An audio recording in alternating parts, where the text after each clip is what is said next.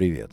Это Несу подкаст, 175 эпизод подкаста, который выходит по вторникам и субботам. Идет декабрьский новогодний дождь, такая странная погода, но какая есть. На днях гулял, ну, просто хочу поделиться впечатлением.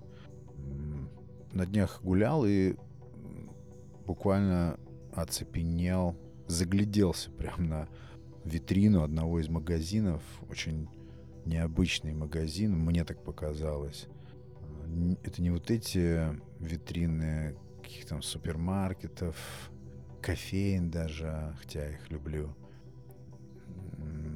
какого-то общепита, а магазин, как я понимаю, театрального реквизита или карнавальных костюмов, ну что-то такое связанное с этим. И витрина этого магазина была так роскошно оформлена, что я, я даже не стал фотографировать. Мне хотелось э, достать телефон на память как-то сфотографировать, но я решил, что я просто испорчу как-то момент э, и опошлю его, если буду пробовать как-то это зафиксировать. Настолько красивая витрина, выставленная вот сюда вперед – прям сразу за стеклом невероятные костюмы. Вот вглядываешься в эти костюмы, я подошел прям к стеклу, и они какие-то очень настоящие, прям такие аутентичные, я бы сказал. И все там как будто бы живое. Я понимаю, что это я придаю такое значение, вероятно, но я не мог пройти мимо. Мне очень это понравилось. Я вообще считаю, что... Ну и где-то тоже в каком-то из эпизодов я говорил, что мне вообще нравится вот подобная городская эстетика. Мне вообще хочется, чтобы вместо подземных переходов, то есть не просто были подземные переходы, а чтобы в них были какие-нибудь картинные галереи, может быть, какие-нибудь местные художники или не местные, могли бы просто развешивать свои работы. Но я в этом плане, да, такой сюрреалист, наверное. Но так я вижу. И вот я вчера застыл и смотрел на эту витрину.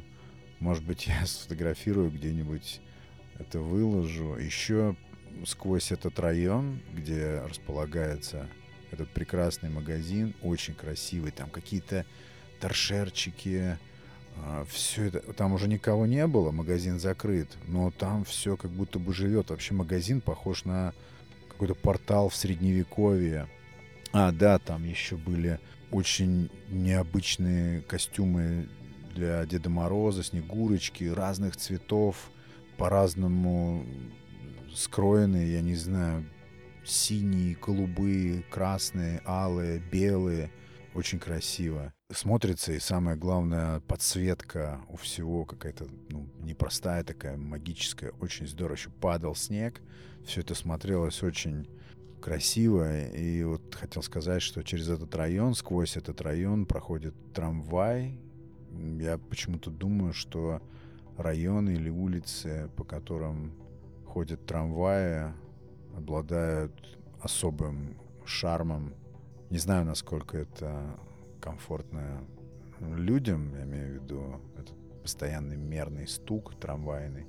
Но трамвай — это всегда какой-то отголосок прошлого тоже, приятного такого, теплого прошлого.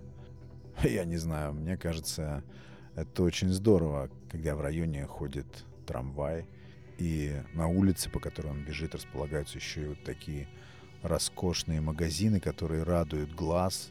Я не мог просто пройти мимо, серьезно. Да, надо будет подкрепить мой рассказ иллюстрации, фоточку куда-то выложить этого магазина. Может быть, я, конечно, находился в каком-то э, впечатлительном умонастроении, не знаю, но я с удовольствием посозерцал эту витрину, стало интересно, что за люди там работают. Это наверняка так интересно, не банально, очень здорово.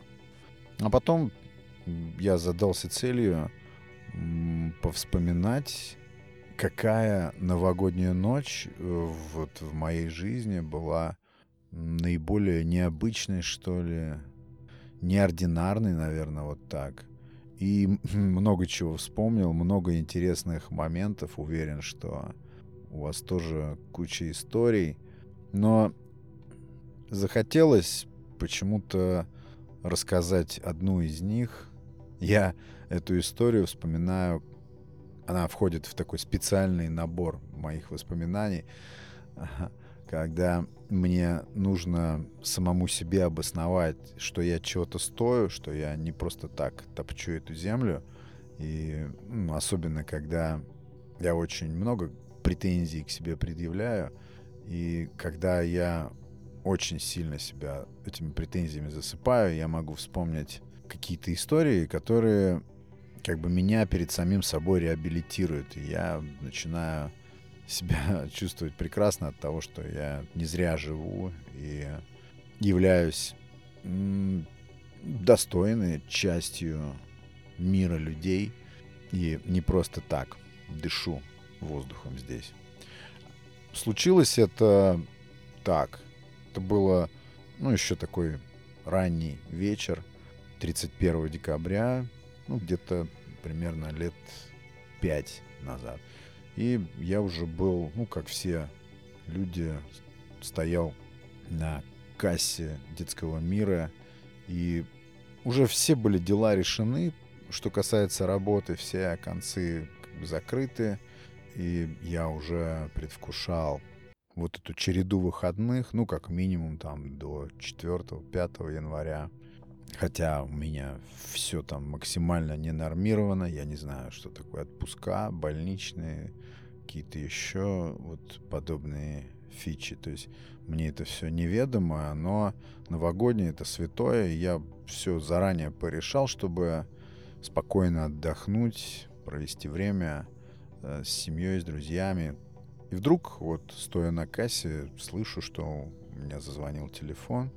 Я смотрю незнакомый номер, отхожу в сторонку, принимаю вызов и слышу оттуда, ну, почти что вопль отчаяния. Человек явно находится в беде, он начал сразу кричать «Подождите, подождите, пожалуйста, я прошу вас, не кладите трубку, ради бога». Ну, я думаю, это точно как бы не ко мне, что-то вряд ли это как-то меня касается или не туда попали, но, в общем-то, давайте говорите, я дослушаю, что там стряслось-то. И выясняется вот такая картина. Человек этот, который мне позвонил, он водитель большегрузного автомобиля, фуры, и он вез огромный вот этот морской контейнер из Петербурга в Москву. А зима была суровая, классическая такая русская зима, когда переметает дороги, замело тогда все. То есть это была стихийная зима. Редко такое бывает. Мороза особого, может быть, не было, но очень было снежно. И вот он попал в такую историю. Машина его слетела с трассы, и он перевернулся на бок. И вот эта его огромная машина лежит внизу, вон там, на обочине, и его там попросту заметает, он в панике, не знает, что делать. Позвонил в ГАИ, там сказали, жди, но быстро мы тебе не поможем. Придумывай, как выбираться тебе из этой ситуации сам. Они что там сказали, вроде того, что праздники, ты сам понимаешь, все это очень сложно. В общем-то, съехали. Получилось так, что он полез в сеть и по каким-то там ключевым запросам вышел на мой сайт, и вообще выясняется вдруг, что я единственный а, вот в этой выдаче поиска, кто вообще поднял трубку и вообще подал голос. И он чуть ли не слезно просит меня ему помочь, потому что грузовладельцы, которые его отправили из нашей северной столицы, его тоже ну, как бы просто отключились от решения этой проблемы. Он попытался им там сообщить, но они тоже вывели себя за скобки. я стал думать, чем я могу помочь. Все люди, да, и это действительно отчасти мой профиль. У меня есть такие контакты, я могу за это взяться, если бы это не было предстоящей новогодней ночью. То есть я себе не представлял, как я могу найти каких-то людей, которые могут взяться за это. Но и бросить его тоже я не мог. Он там буквально замерзает. Как он мне успел сказать, груз вот этот его какой-то хрупкий. Неизвестно там, что с ним произошло. Ну, в общем-то, зная себя, я понимал, что я не оставлю этого человека. Я должен, ну, постараться что-то сделать. Люди должны помогать людям. Особенно вот, ну, в такой экстремальной, конечно, не трагической, но экстремальной ситуации. Но у меня не было вообще никаких идей, чем я могу помочь. Я единственное, что гарантировал ему, что я никуда не денусь. То есть я буду на связи, и все, чем я могу помочь, я помогу. Я его в этом заверил. Тут да, я понимаю, что если бы ты звонили какие-нибудь прожженные коммерсы, которые там обычно в свои схемы вовлекают, я бы отказал, даже не задумываясь. В этом абсолютно не было бы для меня какой-то этической проблемы. Но здесь я себе прекрасно представляю картину, перевернутую огромную машину, которую заметает снегом, и этого человека тоже там заметает, по сути. И до него никому нет дела. Вот так вот, кроме того, что он нашел мой сайт, а через него меня. Я начал изучать свои контакты в телефоне, придумывать, кого можно было бы найти или через кого. Стал совершать какие-то звонки, мне было жутко неудобно объяснять людям, что происходит. И люди эти, которым я звонил, им было очень сложно мне отказывать. Я выслушал такое количество изобретательных «нет» или ну, самое вежливое было это «сейчас я подумаю, перезвоню», вот такого плана. Столько я всего услышал. Кто-то искренне отказывал, ну, потому что все уже окунулись в эти застолья, и вообще не представлялось возможным отыскать вот того человечка, который готов совершить вот такой маневр. Но я продолжал искать это час, два, я уже был абсолютно потерян там для своих близких. Вначале только меня там дергали, но я уже был в другом измерении. Я, я находился мыслями на этой заснеженной трассе и просто уже задался целью любой какой-то ценой помочь выручить этого человека. И вот среди тех, кому я названивал, я не знаю, какое количество звонков я совершил, очень много. А, были люди, которые обещали, давали, по крайней мере, мне такую надежду, что они, они в свою очередь тоже там поищут по как, своим каналам. Но все как бы сводилось к тому, что ничего не получится, ничего не выйдет. Это просто нереально. Нереально. Я уже подбирал слова, как мне, в свою очередь, объяснить ему, что я просто не могу я сам могу поехать туда, но от этого будет мало толку. Нужен специальный кран, который вытащит определенный кран и, и специалист определенного мастерства, чтобы проделать это. И вдруг мне на телефон звонок раздается, спокойный голос говорит мне, «А какая задача у нас, в чем проблема, я вот мне в общих чертах передали – а тут уже я говорю, пожалуйста, только не клади трубку. У нас тут, значит, миссия. Мы должны помочь человеку. Человек попал в беду, и э, вопрос уже жизни и смерти. Его там заметает снегами. Ну, описываем эту ситуацию. Но слышу, что на том конце человек абсолютно адекватный, и он...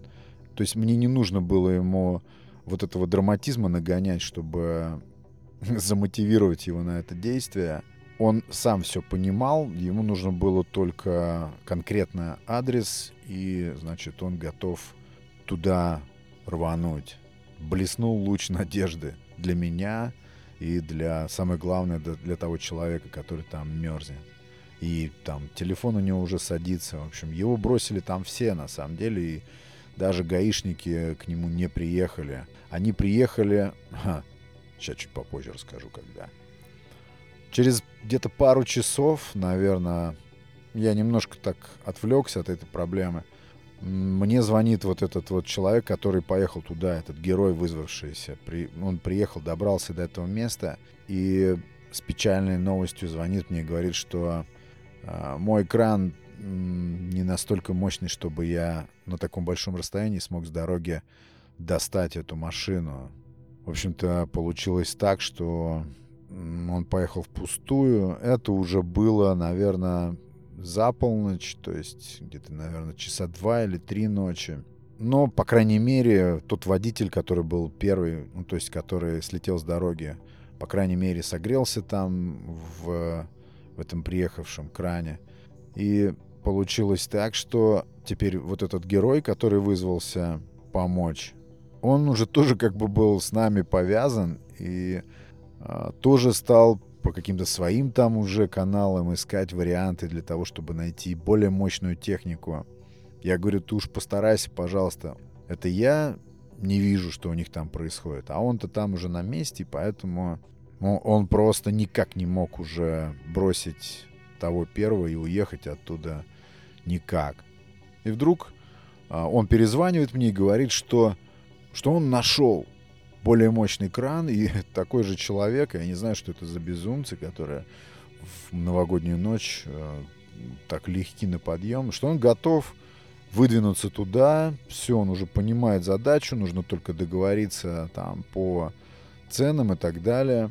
Все, у меня входящий, мы начинаем разговаривать с этим вторым уже героем, который абсолютно бодро, очень точно понимая, что за ситуация, что он должен делать, кидаю ему адрес, и он едет туда. И вот э, к тому моменту, как раз когда он туда приехал, появились на этом месте гаишники, которые занялись тем, что перекрыли дорогу для того, чтобы они в итоге двумя кранами э, с двух сторон взяли эту огромную фуру и ну, это все не 10 минут и не 15, это была целая операция. И они выставили эту фуру на твердую поверхность уже дороги, вытащили на трассу сюда. И уже, наверное, к 6 или к 7 утра, да, 12 часов примерно длилась эта вся канитель новогодняя моя. Где-то в 7, наверное, часов уже утра позвонил мне этот счастливый водитель. Но какие слова он мне там говорил, конечно, я сейчас процитировать не смогу, но это это была, конечно, искренняя, глубокая от всей души благодарность, такая людская, настоящая, от человека человеку.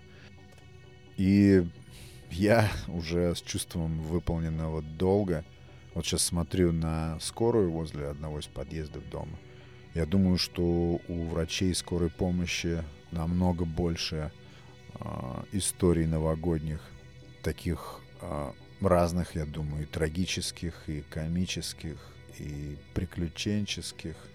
Это, конечно, особые люди, ничего не скажешь. Ну, у меня вот такая вот история.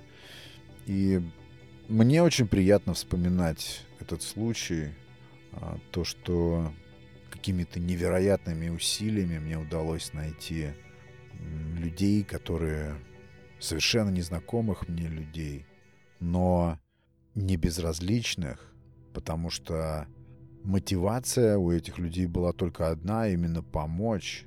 Да, конечно, все там заработали, но в первую очередь, конечно, это было точное понимание, что человек попал в беду, и надо его выручать, и в какой-то момент человек говорит себе, кто это будет, если не я.